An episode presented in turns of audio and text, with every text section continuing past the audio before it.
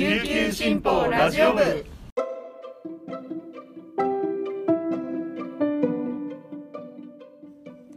おはようございます。沖縄から届ける声の長官琉球新報ラジオ部です。2022年1月19日水曜日。本日のパーソナリティはデジタル推進局の毛田代七瀬が担当します。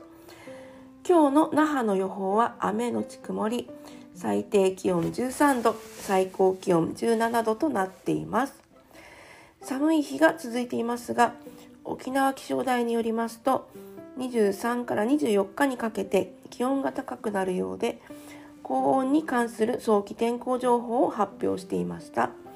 最高気温は24から25度に上る見込みで月末まで暖かい日が続く見通しです。気温差がかなりありそうですので体調管理には気をつけたいところですね。はいそれでは本日のピックアップニュースをお届けします。はじめのニュースです。沖縄県は18日新たに1443人が新型コロナウイルスに感染したと発表しました。年代別では40代が最多の243人になっています。年末年始から始まった第6波ではこれまで20代が最多でしたが18日は10代から40代の感染者が各200人を超えるなど幅広い年代に広がっています。入院中の重症者は4人中等症は207人に増えています。高齢者や基礎疾患のある患者のリスクが高まっています。推定感染経路が確定した551件のうち家庭内は414件で約75%を占めています。沖縄県はウイルスが家庭内から職場や保育園学校に持ち込まれて拡大していると推測しています。沖縄県内の新規感染者数は高止まりが続いていますが糸数通る医療機関は成人式を含む3連休の影響が今後どう出るかが鍵になると話しさらなる増加も懸念しています。米軍基地関係の感染は121人でした。次のニュースです。那覇空港ビルディングは18日那覇空港発着の国内線利用者から徴収している旅客取扱施設利用料を変更すると発表しました。現行の1人当たり大人120円3歳以上12歳未満の子ども60円を倍の大人240円子ども120円とします。3月27日から適用し航空運賃に反映されます利用料は旅客ターミナルビルの新設や大規模改修、維持管理の費用に充てることを目的としています。那覇空港旅客ターミナルビル国内線エリアには2019年3月末に導入されました。那覇空港ビルディングは地震や水害に備えた天井工事など建物の防災対策に取り組んできました。設備投資の費用がかかっていることから徴収の値上げを国土交通省に申請しました。国際線は14年2月から導入され大人1000円子ども500円ですが料金の変更はありません。コロナ前の19年は国内線利用者1700万人分で年間約17億8500万円ほどの利用料の収入がありました。料金改定後は19年と同程度の同じ程度の旅客数とを想定しますと年間37億円程度となる見込みです。最後のニュースです。新聞労連は18日平和や民主主義の発展言論や報道の自由に貢献した記事などを表彰する第26回新聞労連ジャーナリズム大賞の選考結果を発表しました。琉球新報の航空自衛隊那覇基地から流出した泡消火剤に有害物質が含まれていることを突き止めた一連の報道を特別賞に選びました。航空自衛隊那覇基地から泡消火剤が流出飛散する事故が起きたのは2021年2月26日。本識者が現場近くから採取した泡を京都大の原田浩二准教授が分析した結果有害性が指摘される有機フッ素化合物 PFAS の一種 PFOS が検出されました。本誌は21年3月10日付の紙面でこの事実を報じました。当初航空自衛隊は PFOS は含まれていないとしていましたが本誌報道を受け説明を一転し PFOS 含有を認め謝罪しました。新聞労連大賞は毎日新聞の特権を問う日米地位協定60年でした。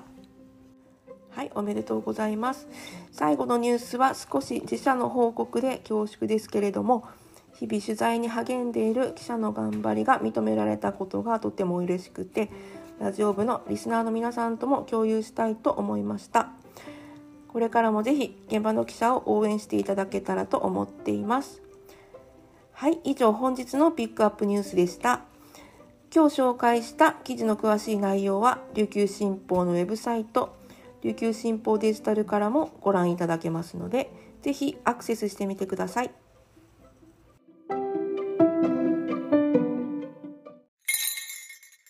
琉球新報読者は無料って CM 読者じゃない私にはいいことないのでしょうか？というメールが来ていましたが安心してください。スマホパソコンでサクッと読めちゃう琉球新報デジタル。あなたにもおすすめしたい理由がちゃんとあるんです。詳しくは新報デジタルで検索。続いては記者のおすすめ記事を紹介する一押し記者解説のコーナーです。パーソナリティはデジタル推進局の上里あやめが担当します。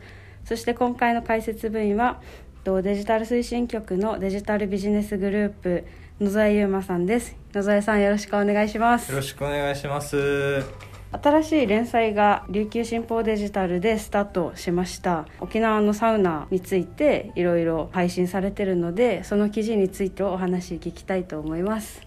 ろしくお願いします。はいお願いします。はいそもそもあの連載なんですけど「ネット沖縄サウナ南の島で整う」っていうタイトルなんですがこの連載スタートしたきっかけって何だったんですか、まあ、きっかけは、えっとまあ、うち琉球新報の中で、まあ、サウナ好きがいて、まあ、自分とその田吹記者がすごくサウナ好きで、うん、お互い情報交換とかを結構定期的にしてここなんかあの店よかったよみたいな、うんうん、っていう中で結構そのバラエティーに富んだお店とかがこう増えてきててえこれその経済的な感じのその切り込みで書けるんじゃないかっていうことで、うん、急遽こういろんなところ取材して行ったっていう経緯なんですけど、スタートしたきっかけは。はいはい、でまさにまあその通りで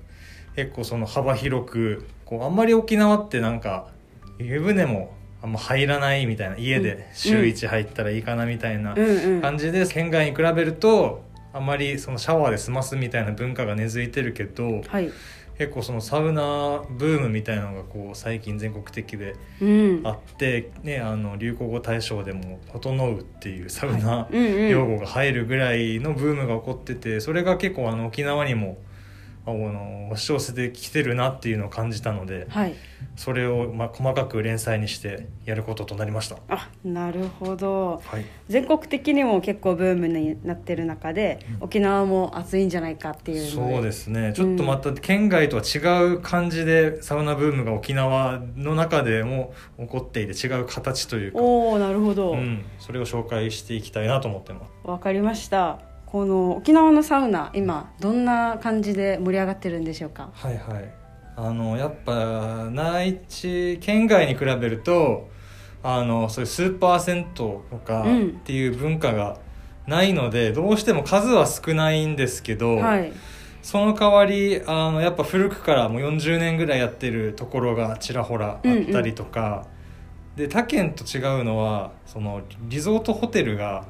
やっぱいっぱいあるじゃないですか沖縄って、はいそうです、ね、そこにも大浴場ってああってホテルの中に、うん、基本的にはその泊まった人しか使えない施設なんですけど、はい、やっぱこのコロナ禍で観光客の人が減ってでそこのホテルにたちも苦肉の策というかあの地元の人にも大浴場一般開放してその中にサウナがあって、うんうん、って言ったらその思ったよりもちょっとハイレベルな施設で、はい、なるほど。それが口コミで広がって行ってそのホテルに写真も結構びっくりするぐらい、お客さんが増えてたりだとかあ。とはその、まカプセルホテルって結構そのサウナ文化と密接で、はい、県外でもその有名なカプセルホテルの中にはすごくその特徴のあるサウナとか多いんですけど、うんうん。そういったのが沖縄の中でも増えてきたりみたいな結構バラエティーに富んだはいあとはそのテントサウナっていうのが最近流行っていてあいろんな川の近くだとかキャンプしながらサウナを楽しめるみたいなのが全国的に流行ってるんですけど沖縄もそれがすごく注目されててやっぱ一年中あったかいし、うん。楽しめたりとかでサウナ上がった後に海入ったりとかリゾートホテルが冬プール使ってないけどそこにあのテントサウナ立ててプールを巨大な水風呂代わりに入るみたいなうん。すごくバラエティーの飛んだ楽しみ方を沖縄ができるので面白いですよね、うんうん。そういったの結構やっぱね県外とは違う独特なサウナ文化が根付いてきてるなと思います、うーんなるほどですね。面白いですね。面白いんですよ。すごい。じゃあ今回あの連載一発目で紹介しているサウナがあるので、うん。ちょっとそこについても聞きたいんですけど、はいはい。レック沖縄チャタンスパリゾート、ここのサウナうん。なんかもう写真見るだけですごいなんか良さそうなんですけそうどなんですよ。どんな感じのこのサウナを提供してました？まあここは先ほども申し上げた通りその北谷町アメリカンビビレッジっていう沖縄でも屈指の観光スポットのところにあるリゾートホテルなんですけど、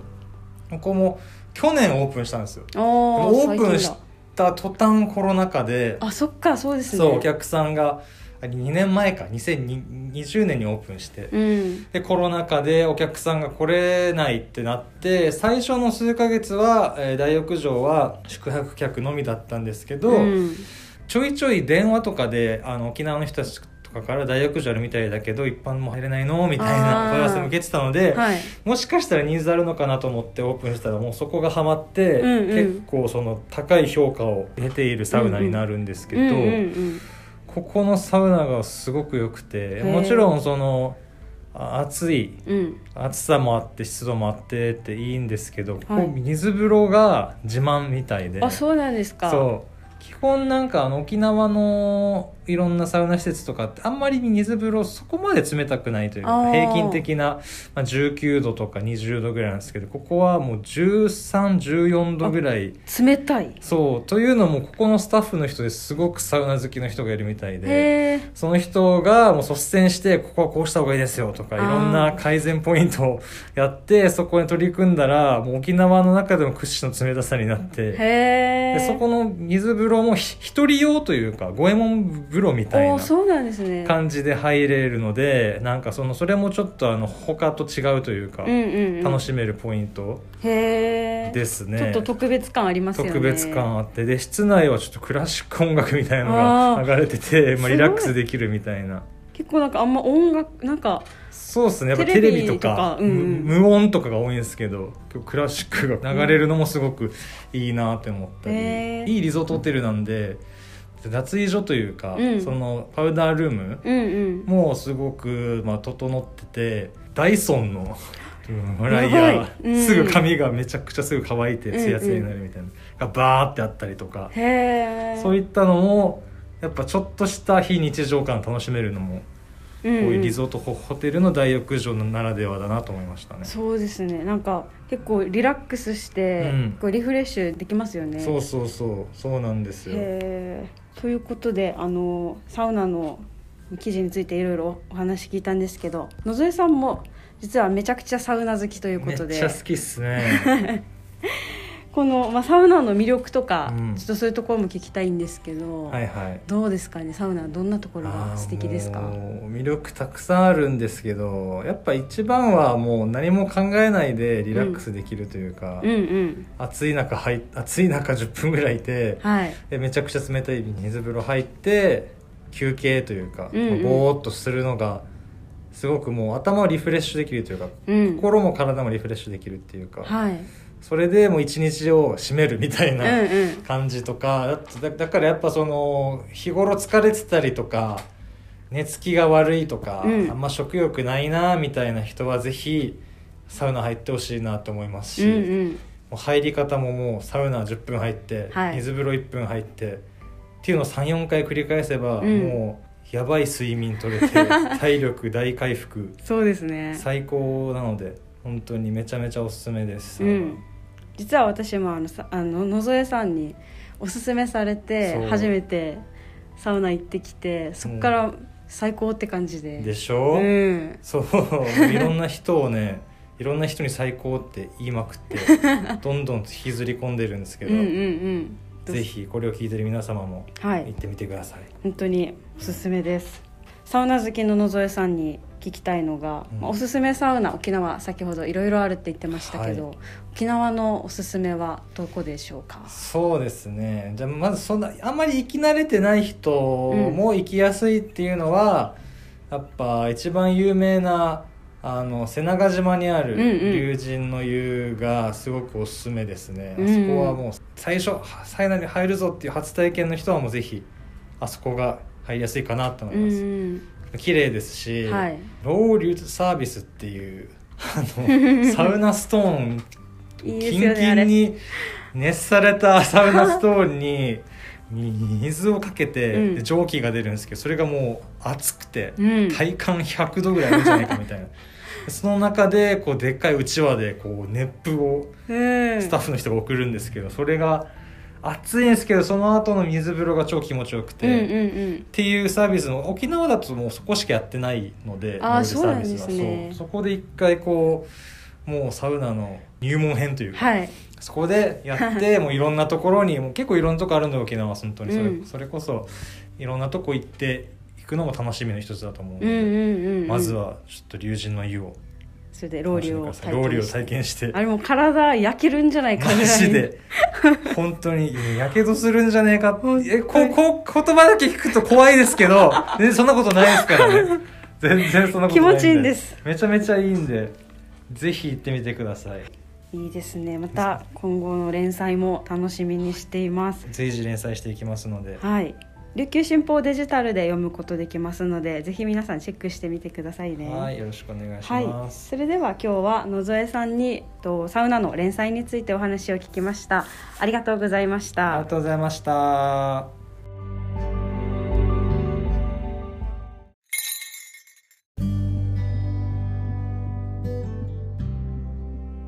今日の一押し記者解説いかがでしたか？の沖縄のサウナはいろんな種類があるので行ってみたいなって思った方とかあとはすでにもうサウナ好きでわかるっていう風に共感した方もいたんじゃないでしょうか。あの私が最初にサウナに入った時は水風呂の良さが全然わからなかったんですよ。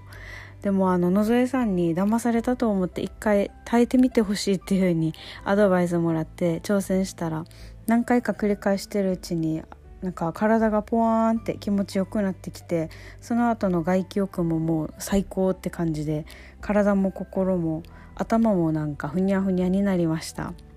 たまにしか行けてないのでコロナが落ち着いたら今年はサウナ巡りしてみたいなと思っています。それでは皆さんにとって素敵な一日になりますように頑張っていきましょう。いってらっしゃい。